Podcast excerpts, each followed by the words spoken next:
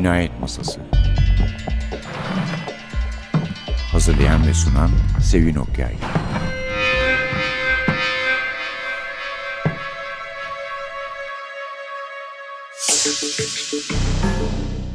Merhaba, N T V Radyo'nun Cinayet Masası programına hoş geldiniz. Geçen hafta Malcolm Fox ve John Rebus'tan söz ederken Fox'un işte şikayetler bölümünde çalışması ve Rebus'un da kapanmamış dosyalar, çözülmemiş davalarla ilgilenmeye hazırlandığını söylerken elbette Harry Bosch aklımıza gelmişti. Çünkü biliyoruz ki Harry için herkes aynıdır. Her ölünün bu ölümün esrarının araştırılmasını beklemeye hakkı vardır. Dolayısıyla kapanmamış dosyalar birimi onun için ideal bir birim. Harry Bosch'un yeni kitabı, tabii ki Michael Connelly'nin yeni kitabı demek istiyorum aslında. Şüpheli Ölüm, The Drop, orijinal adı. Altın kitaplardan çıktı. Mehmet Gürsel'in çevirisiyle. Geçen ay yayınlandı. Ve burada biliyorsunuz daha önce meslektaşlarıyla da başkalarıyla da ilişkileri fevkalade iyi olmayan, çabuk kızan Bosch'u bu bölümde görmüştük. Önce polislikten ayrıldı, sonra geriye döndü. Bu bölümde kendini rahat ve mutlu hissediyor. Çünkü onun da başından böyle bir felaket geçmiş. Onun da annesi öldürülmüş. Dolayısıyla kapanmamış dosyalar biriminde memurlara iş verilme vakti onun için Noel'den farksız bekliyor heyecanla. Bir şey gelsin diye. Birimde on iki dedektif, bir sekreter, denetçi denen bir ekip yöneticisi ve teğmen, yani komiser muavini olarak okuyorum bunu, var. on bin tane de dava sonuçlandırılması gereken. beş ekip ikişer kişiden oluşuyor. on yıllık bir dönemi seçerek rastgele elli yılı aralarında paylaşmışlar. Ve heyecanla bekliyorlar. üç dosya olduğunu görünce mesela üzülüyorlar. Yani özellikle Bosch üzülüyor.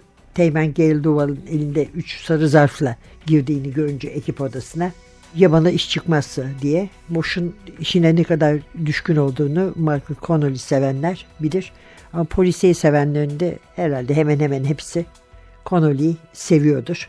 Fakat boşuna korkmuş, çünkü ona zarf var.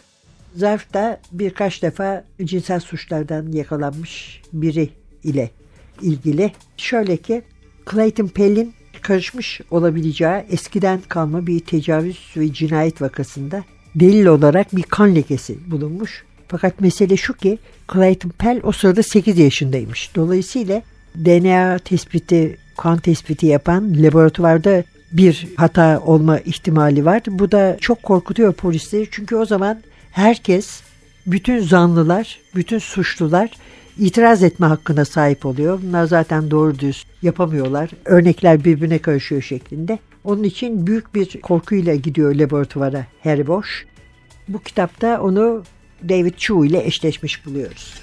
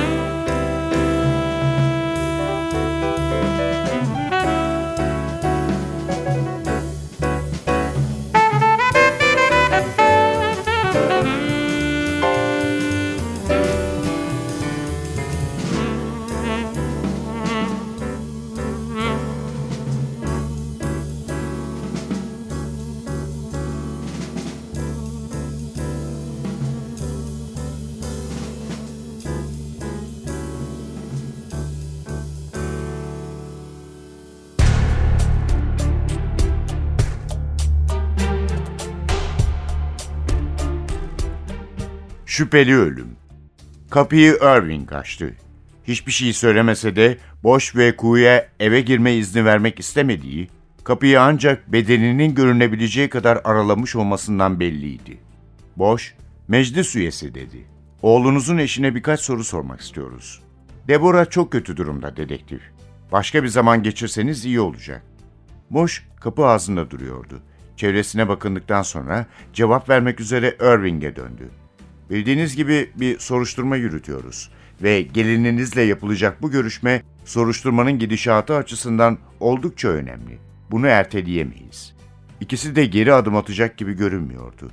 Sonunda Bosch, "Bu soruşturmayı üstlenmemi sen istedin ve bana seri hareket etmemi söyledin," dedi. "Ben de bunu yapıyorum. Şimdi içeriye girmemize izin verecek misin, vermeyecek misin?"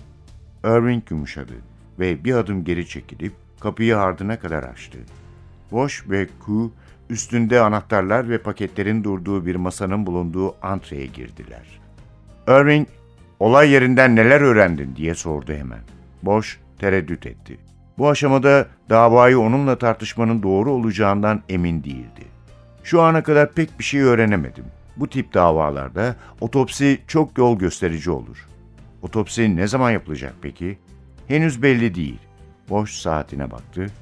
"Oğlunuzun naaşı morga yeni götürüldü. Otopsinin bir an önce yapılması için ısrarcı olmuşsunuzdur umarım." Bosch gülümsemeye çalıştı ama pek başarılı olamadı. "Şimdi gelininizle görüşebilir miyiz? Anlaşılan otopsi konusunda pek ısrarcı davranmamışsın." Bosch, Irving'in omzunun üstünden bakınca odanın döner merdivenlerin bulunduğu daha büyük bir odaya açıldığını gördü. Evde başkalarının olduğuna dair hiçbir işaret göremedi. "Soruşturmayı nasıl yöneteceğimi bana anlatmaya çalışma. Bu işi benim yürütmemi istemiyorsan hiç sorun değil. Müdürü ararsın, o da beni davadan alır. Ama işin başında ben olduğum sürece soruşturmayı bildiğim şekilde yürütürüm." Irving geri adım atmışa benziyordu. "Tabii," dedi. "Ben Deborah'ya haber vereyim. Ortağınla birlikte oturma odasında bekleyebilirsin."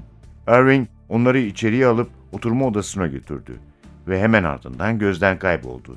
Bosch Q'ya baktı. Ortağının Irving'in soruşturmaya müdahil olmaya çalışması hakkında soru sormaya hazırlandığını anlayınca başını iki yana salladı.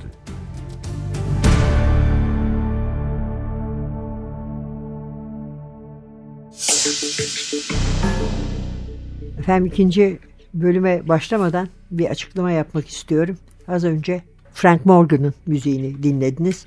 Michael Connelly, tıpkı Peter Straub gibi kitaplarında sık sık cazcılardan söz etmeyi seven bir caz severdir. Dolayısıyla Harry Bosch da bir caz sever. Özellikle Frank Morgan'a hayrandır ve sık sık onu dinler. Biz de dedik ki hani madem geri dönmüş, kalbini kırmayalım ne onun ne de yazarının. Bu hafta bizim programımıza da Frank Morgan eşlik etsin. Cedar Walton Trio ile kaydettiği Easy Living'den parçalar istiyoruz. Aslında Michael Connelly Morgan hakkında bir de kitap yazmak istiyor. Morgan iki bin yedide yetmiş üç yaşında ölmüştü, bir alto saksçı. Çok kendine özgü bir sound'u vardır gerçekten. Bosch da onu seviyordu zaten. Dolayısıyla yazarının da Morgan hakkında bir kitap yazmak istemesi hiç tuhaf değil. Overlook'ta da, The Overlook'ta da adı geçiyordu kitabın başında daha. Bu kitabın şöyle bir özelliği var. Michael Connelly, Harry Bosch'larda daima procedural tabir edilen polisin çalışma şekli yöntemini benimser ve ona göre hareket eder. Ancak burada hepsinden daha fazla gibi geldi bana, bilmiyorum, ya da belki bir süredir Bosch okumadığım için. Çünkü en sevdiğim karakterlerden biridir polisiyede. Hieronymus Bosch aslında biliyorsunuz. Ressamın adıyla aynı. Dostları Harry diyor. Zaten dost olmasanız da Hieronymus'u söylemek zor olduğu için herhalde Harry derdiniz gene diye düşünüyorum. Hieronymus Bosch, gerçi bu kitapta da bir hanımla ilgileniyorsa yanlış anlaşılmasın, yani o kadar çok hanımların peşinde koşan biri değildir ama bir hafif ilgilenme durumu oluyorsa ve elbette bir ortağı da varsa bile soruşturmanın dışına pek çıkmıyor. Kızı yanında gene, Maddie. Bosch kitaplarını okumuş olanlar elbette onu hatırlıyorlardır. Küçüktü, büyümesine tanık olduk. Şimdi bir yeni yetmiyor da. annesi öldüğü için babasıyla yaşıyor. Araları gayet iyi. O var. David Chu ile olan ortaklıkları var. Terapist, doktor Hannah Stone'la, yani olan demeye bile dilimin pek varmadığı ilişkisi var. Ama esas olarak kendi görevi var. Soruşturması, iki tane de soruşturması hatta. Bir tanesi bu Pell'le ilgili olan. Çok eskileri araştırması gerekiyor onun için. Zaten doktor Hannah Stone'la da öyle karşılaşıyorlar. Pell'in bulunduğu kliniğe gittiğinde topluma alışması için şartlı tahliye edilmiş olan Pell de işte bir süre orada kalıyor. Ama bir de ikincisi var ve güncel olanı, o da Erwin Irving, hatırlarsınız eski kitaplardan. Eski bir polis, Bosch'un çalışmalarıyla polislikten ayrılmak zorunda kalmış, belediye meclis üyesi olmuştu. Onunla ilgili bir olay.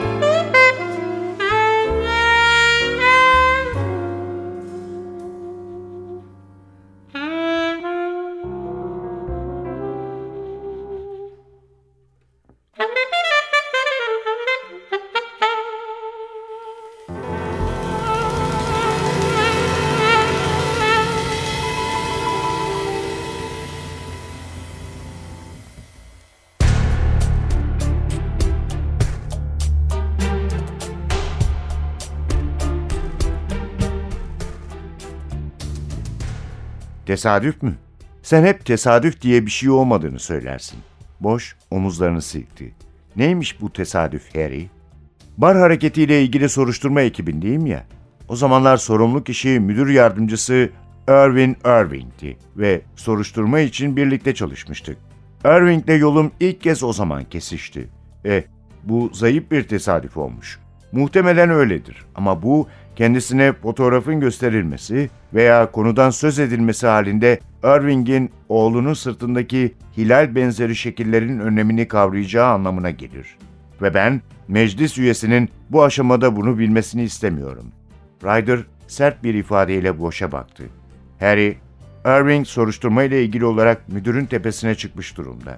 Aynı şekilde benim de. Adam otopsi sonuçları için bugün beni üç kez aradı ve sen bu bilgiyi ondan saklamamı istiyorsun, öyle mi? Sadece bu bilginin etrafa yayılmasını istemiyorum.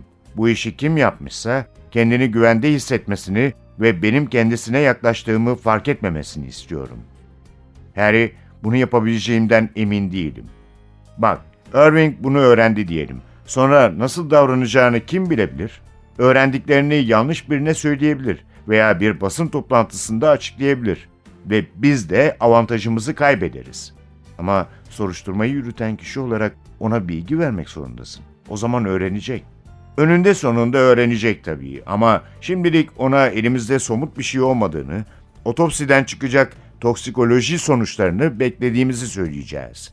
Test sonuçlarının belli olması politik girişimlerle hızlandırılsa bile en az iki hafta sürer. Bu arada biz her taşın altına bakar, her türlü olasılığı gözeterek tam bir soruşturma yürütürüz. Kiz, Irving'in bunu bilmesi gerekmiyor. En azından şimdilik. Bosch fotoğrafı havaya kaldırdı. Ryder onun bu talebini değerlendirirken ağzını ovalıyordu. Bosch, bunu müdüre bile söylemen şart değil diye ekledi. Ryder, bak o konuda hiç şansın yok diye atıldı. Müdürden bir şey saklamaya başladığım an artık işimi hak etmiyorum anlamına gelir. Bosch omuzlarını silkti. Sen bilirsin. Bu bilginin binadan dışarıya çıkmasına engel ol yeter.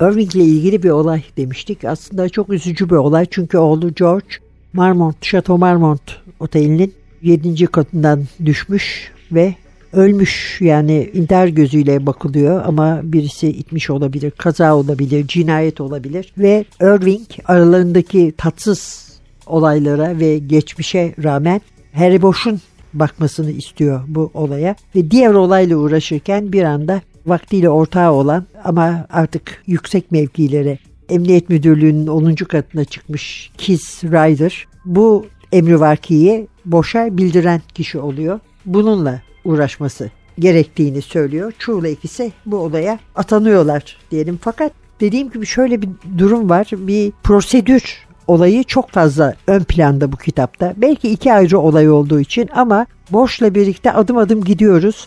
Yani sanıyorum artık o eyalette cinayet soruşturması yapan polislerin nasıl davranması gerektiği hakkında bir bilgimiz var. Yani kitabı okuyup bitirdikse o kadar ayrıntılı bir şekilde anlatıyor çünkü bütün bunları Michael Connelly. Biz de kahramanıyla birlikte adım adım ilerliyoruz.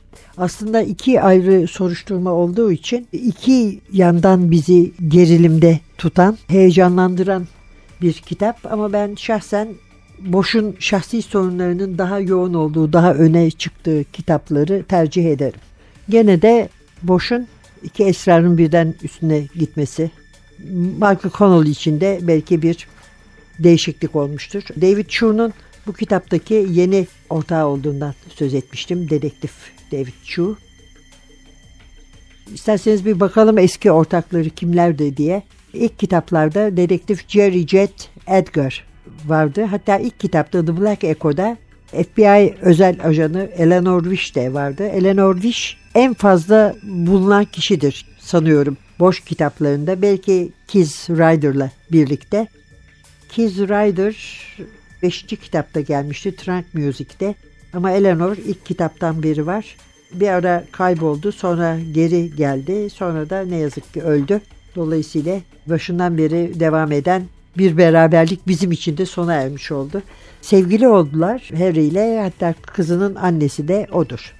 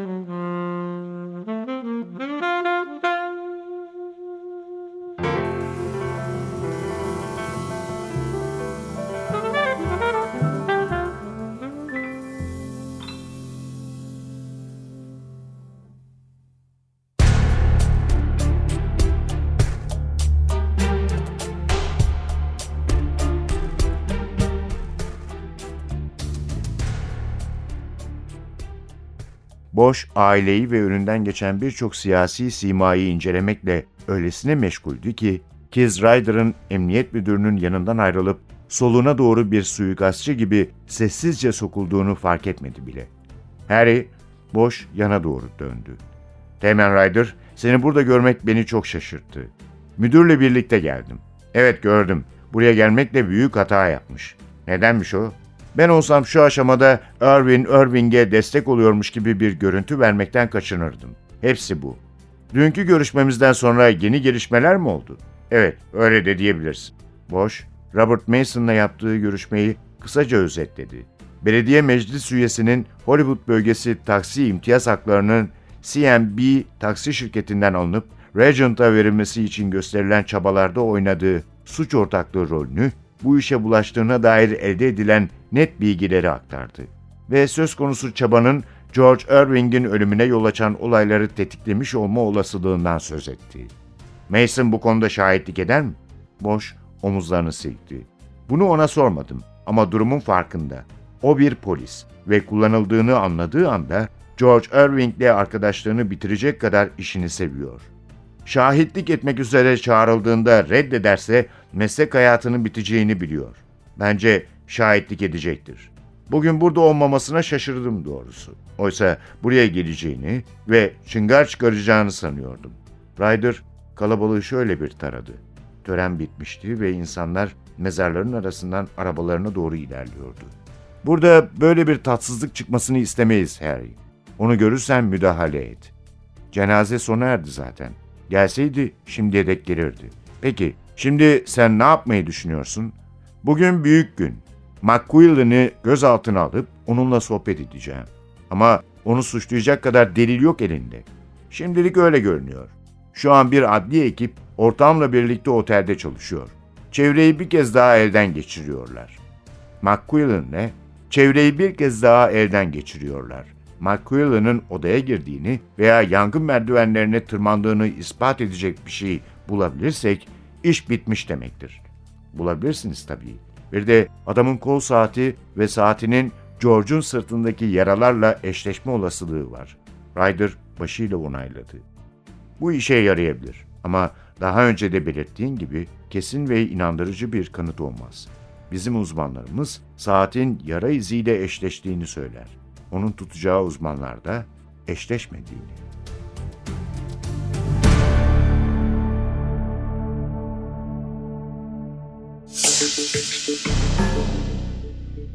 Hazır başlamışken devam edeyim isterseniz ortaklarla. Kizmin Rider, Jett Edgar'dan, Jerry Jett Edgar'dan sonra Terry McCaleb var.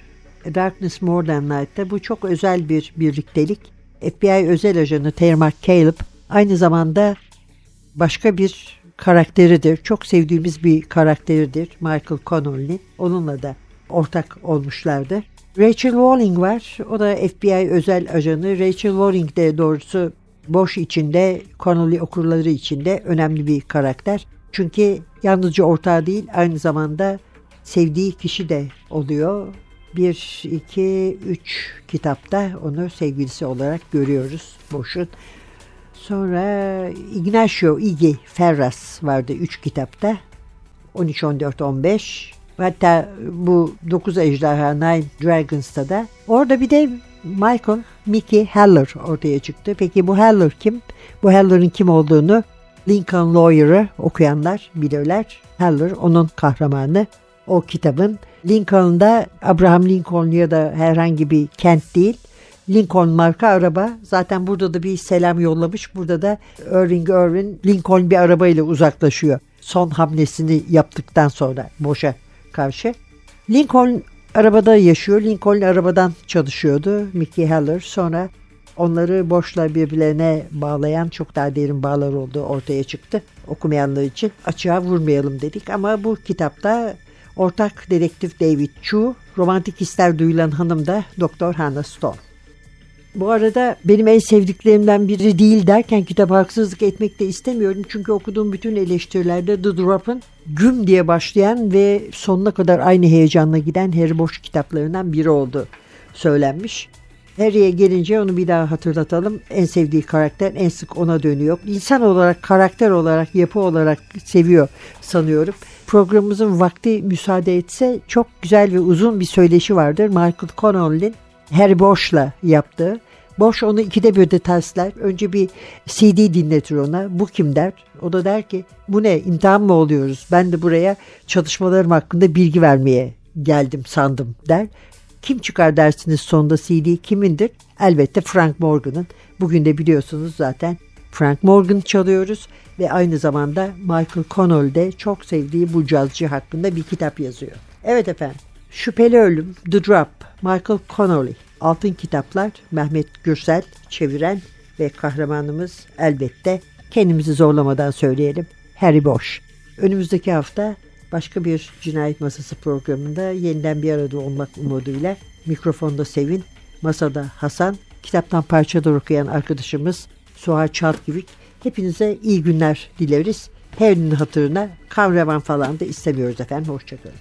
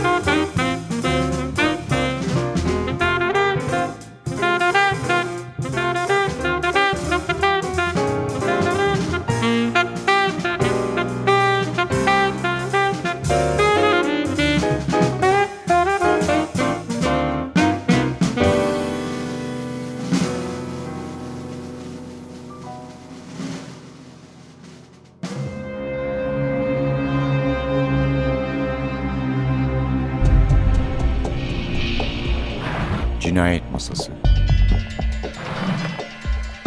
Hazırlayan ve sunan Sevin Okyay.